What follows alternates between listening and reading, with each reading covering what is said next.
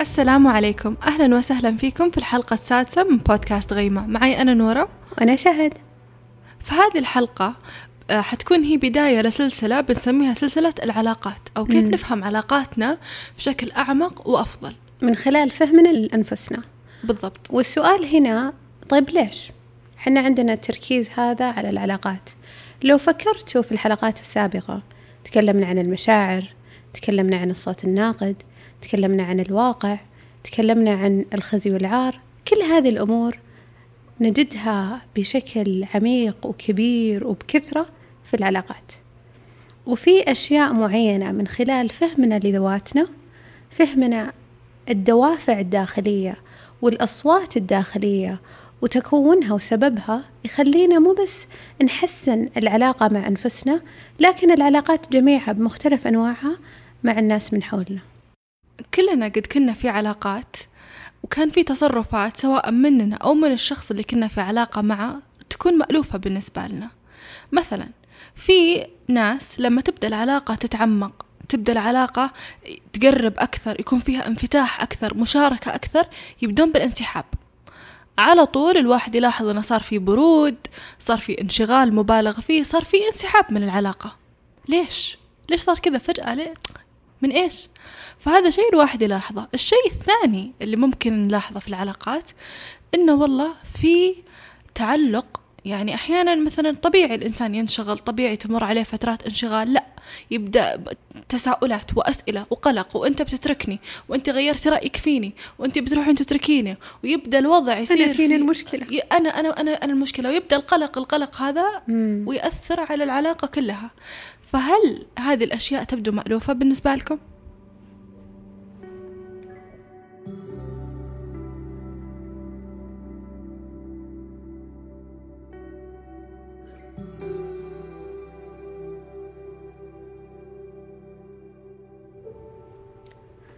خلينا نتخيل يوم مدرسي أول يوم في التمهيدي ونجد هناك ثلاث أطفال. طفلة اسمها سارة.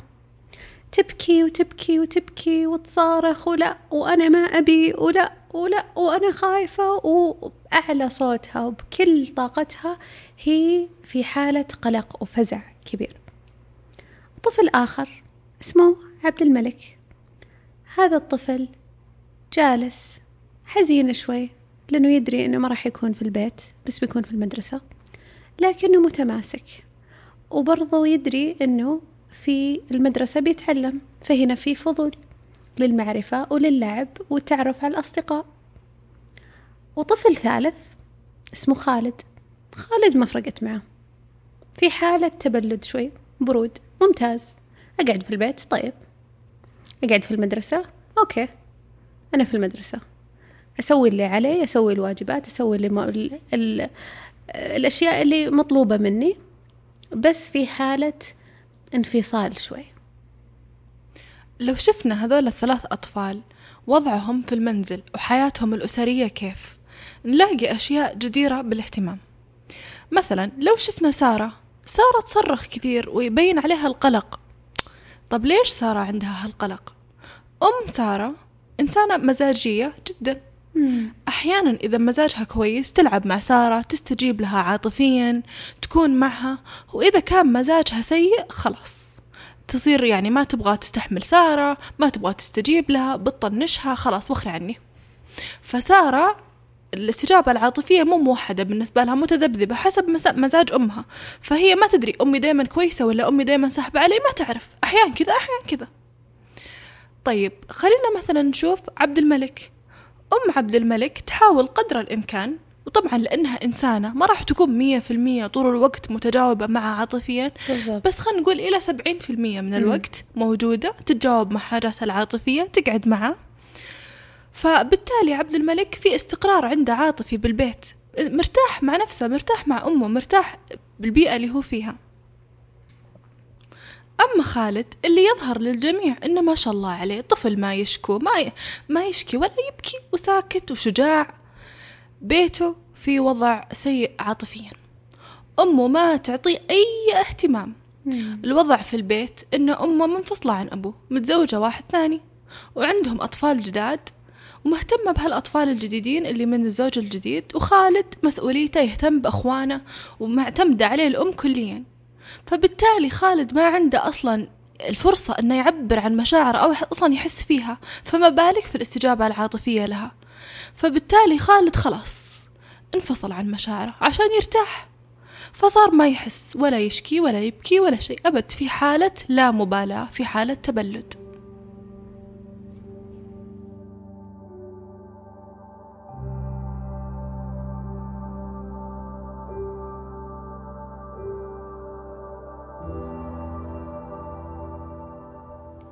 طيب خلينا نشوف. هذول الثلاث أطفال بعد خمسة وعشرين سنة. خلينا نبدأ بخالد. سارة الآن عمره ثلاثين. خالد معرض تماما عن الزواج. ما يبي ويقول أنا ما أحتاج. وشو له الغثاء وشو له الهم؟ أصلا أنا الحمد لله مستقل بذاتي. أنا الحمد لله ناجح في وظيفتي. خالد كرس كل وقته وكل جهده وكل عمره في النجاح المهني. العلاقات أكس كبير. هو بالنسبة له هذا شيء أنا ما راح أقبل فيه ولا أدخل ولا وشو له أصلا. أنا يعني من ناحيتي الحمد لله ماديا مستقر. الحمد لله أنا بالنسبة لي أشوف الناس يتعبون في علاقاتهم. أنا بالنسبة لي ما قد احتجت. أصلا من متى أنا كنت محتاج أحد؟ أنا ما أحتاج أحد. بالضبط. أنا إنسان كامل بذاتي أصلا. وهذا الفكر الأساس اللي موجود عند خالد. فواضح هنا أنه خالد عايش وهم وهم الاستقلالية رغم حنا كائنات اجتماعية. طيب خلينا نروح نشوف عبد الملك. صديق خالد. عبد الملك لما وصل عمر الثلاثين راح عند أمه وقال لها يا أمي أنا وصلت مرحلة إني أحس ودي أرتبط ودي أكون عائلة ودي أتزوج ودي أشوف أطفالي ودي أعطي الحب ودي أستقر. وأنا أحس الآن الحمد لله في حالة اتزان آه ومقتدر من ناحية آه المهنة ومن ناحية أنا حالتي النفسية والعاطفية. أرى الآن الوقت المناسب الوقت المناسب للارتباط. وقالت لأمه والله يا ولادي الحمد لله إن شاء الله نلقى لك بنت الحلال وتستقر. واستقر عبد الملك ودخل في علاقة زواج وكان جدا سعيد وفي حالة هناء هو وزوجته. أما سارة كبرت وتزوجت ولكن زواجها للأسف ما كان زي ما هي تتوقع. كان في كثير قلق من ناحيتها. كان في كثير فرضيات من جهتها أن زوجي بيلاقي غيري. زوجي يطلع ويتركني. زوجي زوجي. فمثلا لما مثلا زوجها كان يروح الاستراحة تقعد تقلق تقعد تتوهم إنه طب يمكن يسوي كذا طب يمكن يسوي كذا. إذا مثلا جوال زوجها دق وراح مثلا يكلم في غرفة ثانية ليش؟ وأنا وش سويت؟ طفش مني. أنا قعدتي تنمل أنا يمكن سامنة شوي يبغالي أنحف. أنا يمكن يبي لي أغير ديكور البيت. فكذا فقلق مستمر. وزوجها يا بنت الحلال والله ما فيك شيء يا بنتي لو هي لا لا لا. فهذا القلق وهالدوامة المفرغة اللي عايشة فيها طول الوقت. فهذول الثلاث أشخاص يبينون أنماط علاقات مهم أننا نتعرف عليها في أنفسنا وفي الناس اللي إحنا في علاقات معهم.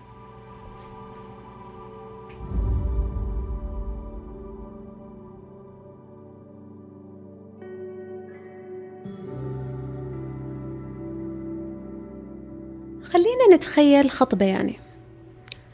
الخط البياني في أقصى اليمين أحمر قلق حار جدا.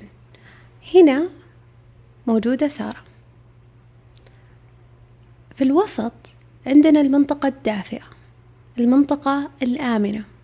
هذه منطقة خضراء منطقة فيها الدفء. هنا موجود عبد الملك. في أقصى اليسار عندنا برودة. عندنا تجمد. هذه منطقة زرقاء منطقة بعد. وهنا موجود فيها خالد. آه فمثلا لو لو شفنا المنطقة اللي موجودة فيها سارة. سارة كطفلة مثل ما شفنا في القصة كانت احتياجاتها العاطفية أحيانا يستجاب لها أحيانا ما يستجاب لها. فكانت طول الوقت وهي طفلة قلقة. أنا أبغى أنا أبغى أمي تنتبه لي أنا أبغى حب أنا أبغى اهتمام أنا أبغى كذا. وأستمر معها النمط لزواجها قاعدة باستمرار تحاول إنها تتلقى الحب وهذا يعني حتى بطريقة يعني ما هي صحية. بطريقة تتعب سواء الجسم الواحد يحس جسمه مشدود متوتر طول الوقت أو الأفكار أو حتى العلاقة ككل يصير فيها شد وجذب أكثر مما أنها الناس مرتاحين. ولو شفنا عبد الملك. عبد الملك في حالة استقرار حتى في حالة تجاوب عاطفي قدر يتكلم مع أمه قدر يبدي رغباته يقدر يعبر عن مشاعره قاعد يعبر بمشاعره مع زوجته مع أطفاله. فهو في حالة هدوء في حالة اتصال مشاعري وفي نفس الوقت في حالة دفء. خالد في الأقصى اليسار في حالة برود. هنا نمطه نمط تفادي نمط تجنبي. ليه؟ لأنه عنده وهم الاستقلالية. عنده الانفصال اللي حصل في الطفولة بسبب عدم الاستجابة العاطفية مطلقا. بالتالي هو فقد الأمل كطفل. فقد الأمل أنه هذا الاحتياج سيشبع. فكان أسهل عليه أنه ينفصل عنه. بالتالي نمطه كشخص ناضج مستقل كان تماما أنه أنا ما أحتاج. لأنه ليش أفتح الباب اللي كان أصلا سبب الألم وسبب الانفصال اللي صار مع خالد؟ بالضبط. فهم أنماط التعلق. عندنا التعلق الآمن اللي هو فيه عبد الملك. عندنا التعلق المتفادي أو الإبعادي اللي طبعا فيه خالد. وعندنا التعلق القلق اللي موجودة فيه سارة. حالات التعلق هذه هي حالات ليست صفات. فممكن الإنسان الطبيعي الصحي نفسيا يتذبذب بينهم. يعني ممكن مثلا أنا أكون غالب الوقت في الآمن بس أحيانا تحصل لي أشياء معينة تخليني أروح لأ إني أتفادى تماما وأنسحب من الموقف. أحيانا لا تحصل أشياء تسبب لي قلق وإني لا أبغى أتمسك لا كذا. فيعني ما في مثلا إذا أنا قلت أنا والله أحيانا يصير عندي تفادي خلاص أنا في التعلق المتفادي مو ممكن أكون آمن مو ممكن أكون قلق لا هذه فكرة مغلوطة لأن الإنسان يتذبذب. صح في ناس عندهم نمط شائع زي اللي في الأمثلة بس برضو في ناس يكون هذه بالنسبة لهم حالات ليست صفات. بالضبط. والأنماط هذه اللي هي في أقصى اليمين وفي أقصى اليسار هي أنماط غير مستقرة وغير آمنة ولكن هي كانت وسيلة للتعايش خاصة وحنا أطفال. كان لها غرض كان لها احتياج. كنا كأطفال نحتاج هذا النمط عشان نقدر نتعايش ونعيش في البيئة. فهذا النمط كان في وقت الطفولة نمط نقدر نتكيف في بيئتنا عليه. لكن بعد 25 سنة بعد مرور كل هذا الوقت بعد ما صرنا أشخاص ناضجين هذا النمط صار تعايش. يعني حنا فعليا ما قاعدين نعيش ما قاعدين نتصل بشكل آمن ومستقر ولا قاعدين نتكيف بشكل صحي. بالضبط. فالحين اللي من ما سمعنا عنهم كلهم خالد مثلا إنسان آه، مثل ما قلتي ناجح مهنيا. جدا ناجح. آه إنسان ما يحس كأنه ما يحس صح؟ ما يعني يحس يعني خلاص منفصل عن مشاعره وكذا. وغالبا القلب والمشاعر الواحد ممكن يفترض إنها أساس البلوى. إي والله. عوار القلب. إيه عوار القلب والعواطف والعلاقات طب خالد سعيد خالد عايش في راحة مريح راسه خالد. يمكن حتى أصدقاء المتزوجين يقولون يا حظ هذا. يا سلام. مرتاح. مرتاح. هل خالد فعلا مرتاح؟ هل مم. إننا إذا انفصلنا عن نفسنا وعشنا في تجمد وهالراحة هذه الزائفة. الزائفة. راحة حقيقية ممكن نغبط بعضنا عليها أن أنت ما تحسين؟ لا. أبدا. لأن خالد صح ما يحس بالألم. ممكن. ممكن إنه يعود نفسه ما يحس بالألم. ممكن. لكن الواحد ما يقدر يمنع الإحساس بالألم والإحساس بالوحدة والإحساس بالفقد والاحتياج بدون ما يمنع باقي الأحاسيس اللي هي السعادة الحب الدفء البهجة. ما في الأحاسيس من ألو... ما يقدر زي كأنها بوفيه الواحد يختار اللي يبغى ويترك اللي يبغى سلام كذا والله. الواحد يا يدخل كل شيء ويحس في كل شيء سواء صح. المؤلم والمفرح أو إنه يسكر الباب على كل شيء. وهذه. أنا أشوفها معيشة حزينة. إي والله. يعني حياة مظلمة وضنكاء الواحد يعيش كانه إنسان آلي. إي ما ي... ما يحس. ما لا بالزين ولا بالشين بإنسان ما مم. فاحنا ممكن نفكر إنه بالعكس يعني مثلا الحين عبد الملك في زواجه يعني أكيد في مراحل صعبة في زواجه إيه. أكيد بيعاني مع الأطفال أكيد فوش له بعوار الرأس؟ صح. ولكن بهذه العلاقات اللي ربما صح فيها ألم وفيها تعب وفيها ولكن فيها الإنسان يحقق ذاته.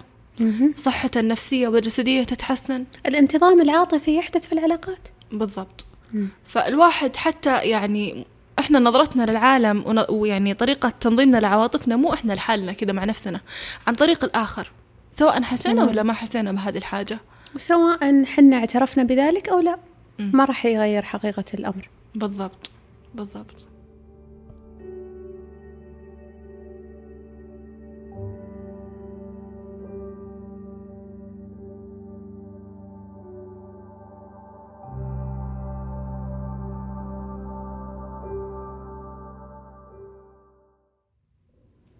والهدف من حلقتنا اليوم مو توجيه اللوم أو الواحد يقعد في حالة جلد ذات أو يقول أنا سببت مشاكل وآلام. هذا النمط كان له هدف كان له احتياج كان له سبب يتكون. بالتالي حنا نكون مع أنفسنا في حالة رحمة وتعاطف في حالة إنه أوه أنا شفت كان في ألم. كان في احتياج كان في أمر فقد.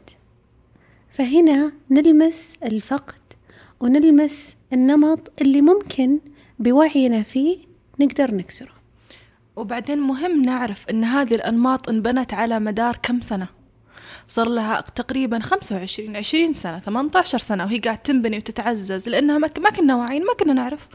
فالحين وعينا فيها والوعي أول خطوة زي كأن الواحد يمسك طرف الحبل. فطبعا الوعي مو على طول بيجي بعد التنفيذ والتغيير وكل شيء بيتغير لا شوي شوي. وممكن يرجع النمط وإحنا نعالجه بحب بتعاطف بإدراك بوعي. فهي عملية ورحلة طويلة تمتد معانا طول عمرنا. ولازم نتذكر إنه حنا ما نشوف نفسنا كمعادلة خطية. صح. ممتاز. انتهينا. إكس تشك خلصنا. يا سلام خلصنا. يعني عرفتوا؟ برافو برافو ممتاز. لا. الإنسان ما هو بذلك البساطة. أبدا. إنه حنا نقدر كخط تجاوزنا الحمد لله. آه، طوينا صفحة لن ننظر ابدا إلى الماضي. ودنا والله. بس مو كذا نقدر نتعامل خاصة مع العواطف. إذا فكرتوا فيها هي دوائر. دوائر أحيانا نرجع. ولذلك قلنا هذه ليست فقط صفات بل هي حالات. إدراكنا للحالة اللي حنا فيها. يساعدنا على إدراك النمط. وإذا كان هو نمط شائع أو نمط فقط مؤقت كل هذه الأمور لما نعرف أنه أوكي هذا مو خط. هي دوائر تتقاطع. هي مشاعر تمتزج فعلا. هنا نقدر نتقبل ونقدر نتصالح مع ذواتنا.